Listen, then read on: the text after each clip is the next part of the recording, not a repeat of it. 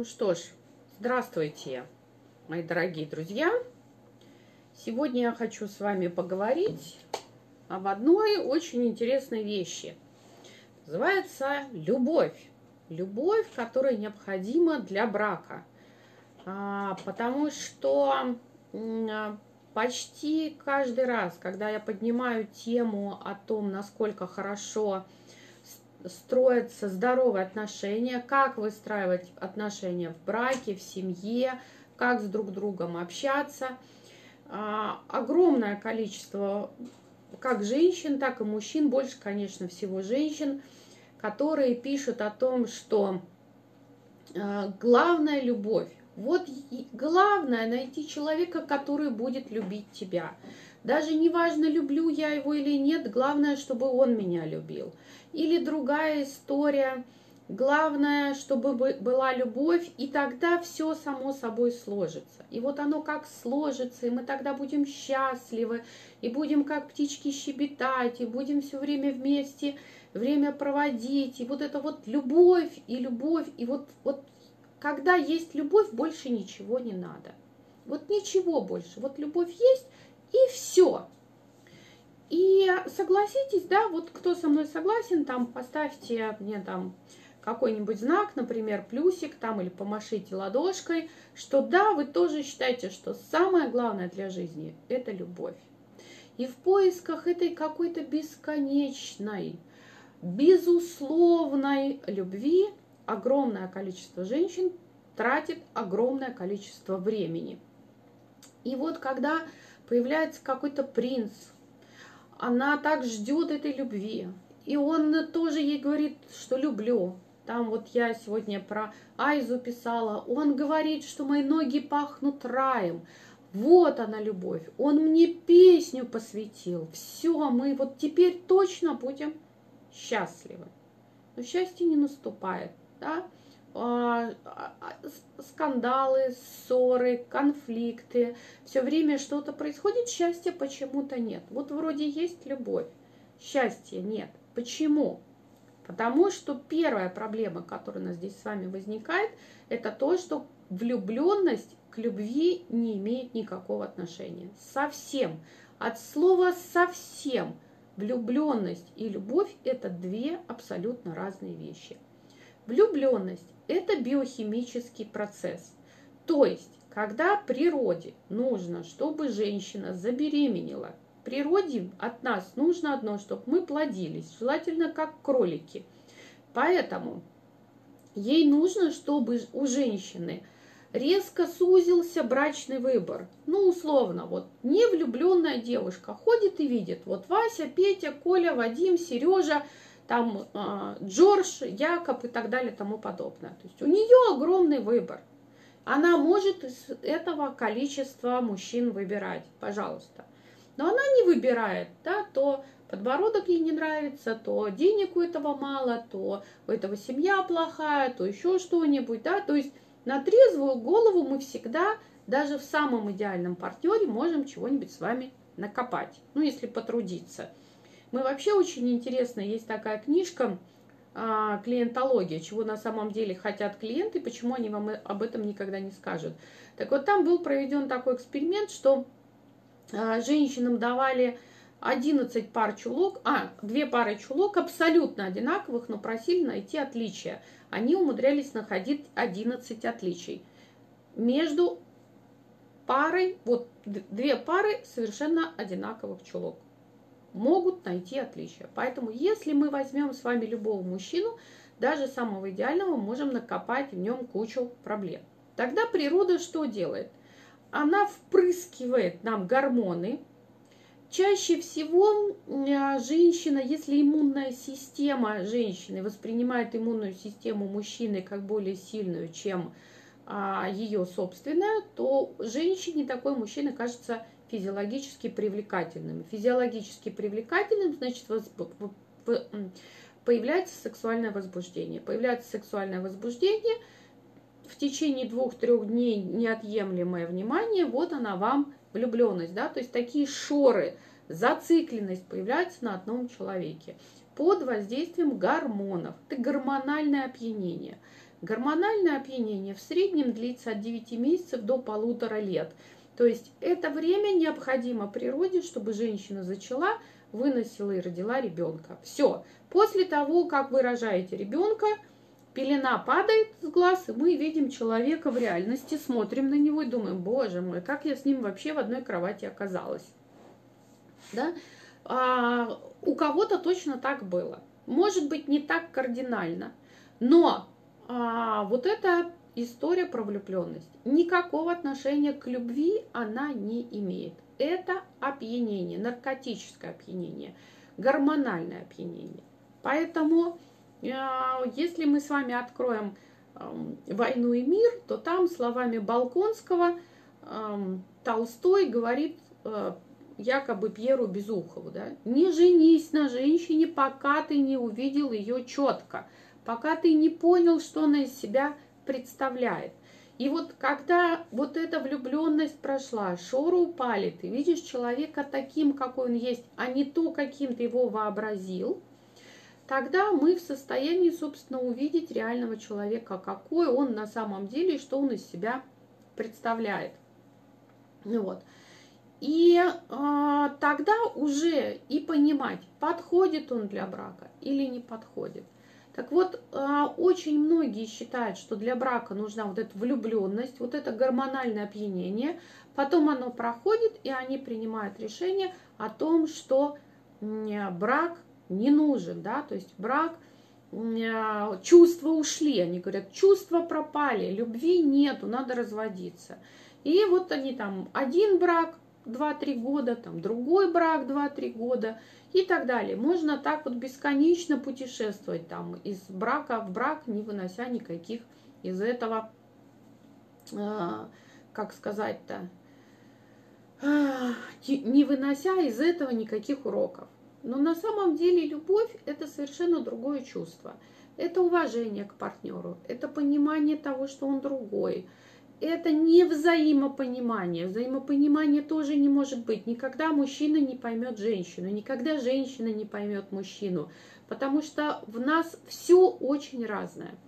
Но может быть, да, уважение к партнеру, договоренности, когда мы на старте, до того, как пошли в ЗАГС, договорились.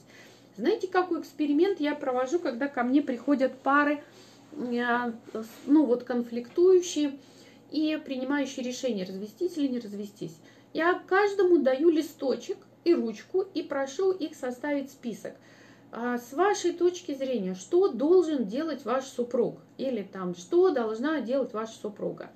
И каждый из них пишет вот такой список. Я говорю, прям не стесняйтесь, вот чего должна.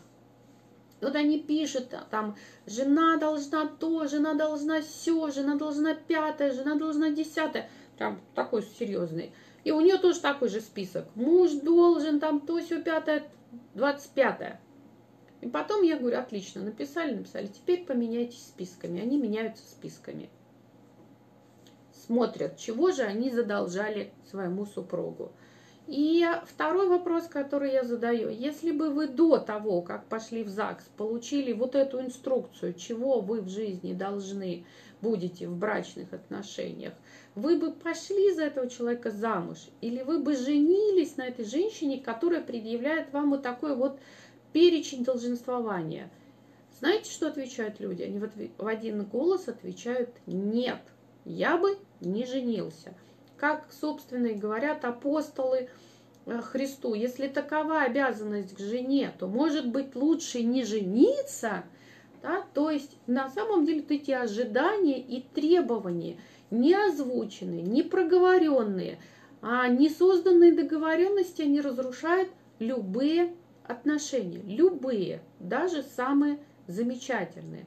Потому что сначала надо на старте договориться, должен ли кто-либо чему, вообще что-либо. Потому что э, в России по законодательству брак дело добровольное. То есть человек добровольно берет на себя обязанности – и как следствие добровольно может снять с себя эти обязанности и добровольно выйти из этих обязательств, да, то есть пойти и развестись. Вот, добровольно, добровольно, то есть взял и сдал, когда захотел. И вот здесь получается такая история, что для брака важна не любовь и даже не договоренности, а важно что? Чтобы человек был способен брать на себя обязательства и выполнять их. Да? То есть человек должен быть договороспособным, о чем договорились, то и получилось. Вот, это один момент. Второй момент – брать и выполнять обязательства. То есть каким быть? Ответственным. Вот что важно. То есть если муж сказал, что я буду там о тебе заботиться, то надо узнать, что для него значит заботиться. Потому что это может быть то, что он будет ходить в аптеку и покупать лекарства, если ты будешь болеть. А все остальное ты будешь делать сама. Или если он говорит, да, там, ты можешь не работать, у меня достаточно средств, и я там буду приносить 100 тысяч в месяц. А вы ему говорите, 100 тысяч в месяц мне не хватит, я тогда тоже буду работать. Да? И вы об этом договорились. И он выполняет эти обязательства. Значит, он может их выполнять, нести, делать и так далее. И надо проверить до того, как вы вступили в брак, способен ли человек держать свое слово. То есть, когда вы договорились, например, куда-то пойти, встретиться, выполняет он свои обязательства или нет. Выполняет ли он обязательства не только по отношению к вам, но и к своим бывшим, а, к своим родителям, к своим коллегам, к своему начальству. Вообще способен человек держать слово или нет. Если он не способен, если у него всегда в, э, масса неудач, если он всегда перекладывает ответственность за свои неудачи на обстоятельства, на других людей, то в какой-то момент вы окажетесь крайней в его неудачах. Такое тоже может быть. Так вот, можно, конечно, сидеть и надеяться, что в какой-то момент при, прискачет прекрасный принц. И вы его сильно-сильно полюбите, и он вас сильно-сильно полюбит. И все сложится само собой. Не сложится, не сложится.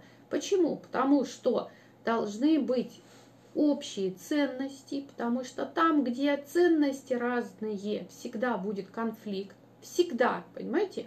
Вот э, э, сейчас только что консультировал клиентку, которая хочет поехать на море, а ее муж не хочет ехать на море. И может дойти до развода, да? Почему? Потому что она считает, что если он не хочет с ней ехать на море, значит, он ее не любит. А он считает, что если она уедет на море без него, значит, она его не любит.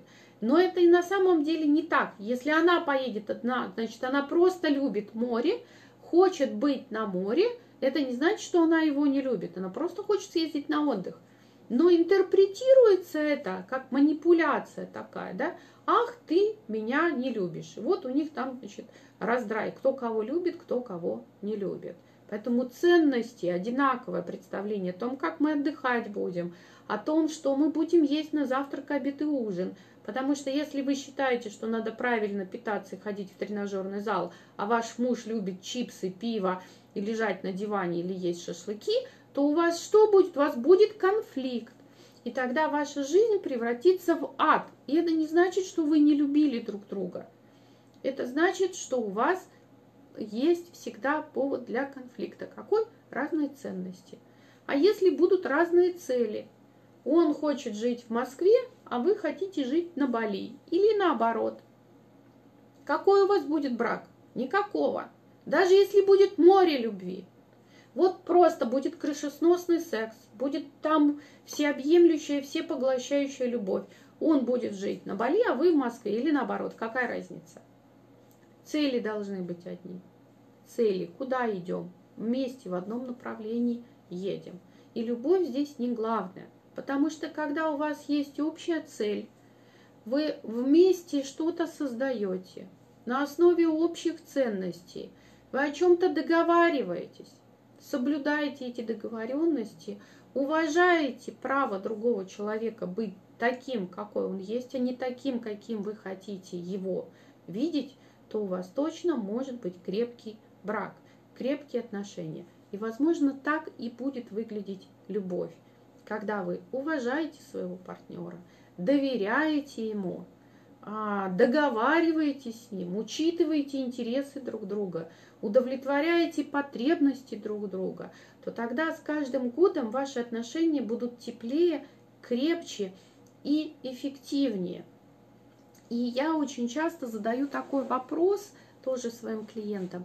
Какое качество жизни вы даете своему партнеру? И он не может получить это качество жизни нигде другим способом. Вот только с вами, вот только вы ему можете дать это качество жизни. Никто другой не может. Вот. И такая же обратная да, ситуация. Какое качество жизни вы от мужа получаете, которое он, а, вы не можете взять ни с каким другим человеком. Вот этот момент важен. Для чего? Для верности. Потому что если женщина одна из многих, да, там, а, условно, готовить борщи, мыть полы и стирать вещи может любая женщина, даже не женщина, да, там, если кто-то ездил в Турцию, в Египет, в какие-то такие страны отдыхать, вы знаете, что там уборкой, готовкой, а, всем занимаются мужчины. Ну вот в отелях. Не, не, не дома, а в отелях. Да? Это мужская работа. Следовательно, мужчина сам может о себе позаботиться и погладить, и постирать, и приготовить, и убрать. Если он это не может, если у него есть деньги, пожалуйста, он может что-то сдать в химчистку, вызвать домработницу там, или клининговую компанию, поесть в ресторане, и его качество жизни, может быть, даже будет лучше, потому что а, самая замечательная женщина никогда не приготовит так вкусно, как в ресторане. Ну, может быть, и приготовит. Есть разные умель, умелицы. Есть некоторые готовят лучше, чем в ресторане. Но в любом случае, да. И тогда вопрос, аж почему он живет именно с вами? Почему, зачем, почему он каждый день, уходя там на работу, возвращается к вам? Не к Кате, Оле, Свете, а именно к вам. Что вы такое ему даете? И почему вы выбираете именно этого мужчину? Не какого-то другого, не Васю, Петю, Колю. Потому что любой другой мужчина может дать вам и качественный секс, может быть, другой мужчина будет более состоятельный, чем ваш муж. Вот. Но он дает вам какое-то качество жизни, которым вы дорожите. Поэтому может быть любовь и, и важная составляющая в жизни, но именно любовь, а не влюбленность да, это когда вы желаете, когда вот вы думаете о человеке, и в душе становится тепло. Когда женщина, вы знаете, как я проверяю, любит женщина мужчину или нет? Когда она его любит, она хочет от него детей. Вот это очень смешно, но на самом деле так. В женщине включаются базовые эмоции, она смотрит на своего мужчину и хочет от него детей. Это прям тест такой на а, то, что женщина может любить а, этого мужчину. Бывает обратная ситуация, когда женщина так хочет детей, что готова выйти за любого мужчину, лишь бы только иметь детей. Я не про это сейчас говорю. А когда все есть, уже там есть первый ребенок, там, или она, может, вообще как бы и не собиралась там э, иметь детей, но она, когда именно с этим мужчиной находится, она хочет э, от него ребенка. Это тоже такой очень интересный вопрос к любви, да, нравится запах, нравится, как он говорит, нравится то, что он делает. И это не про влюбленность, это про то, что я принимаю его таким. Бывает такая история, что что-то в мужчине бесит. Конечно, что-то будет, понимаете, а, какие-то черты характера, которые вам непонятны, будут вас, возможно, раздражать. А может быть, будет раздражать то, а, что вы себе запрещаете. Да, там, а, ну, например, приведу, очень часто бывает мужчины, они вообще как коты многие. Они их куда положил, они там и спят. Они могут спать стоя в транспорте. А если им не мешать, они, наверное, могут спать целыми днями. Поел, поспал, опять поел и поспал. И так может целый день провести. А женщины обычно а, проводят все время в суете, то они убирают, то они готовят, то они детьми занимаются. Их очень часто бесит то, что мужчина спит.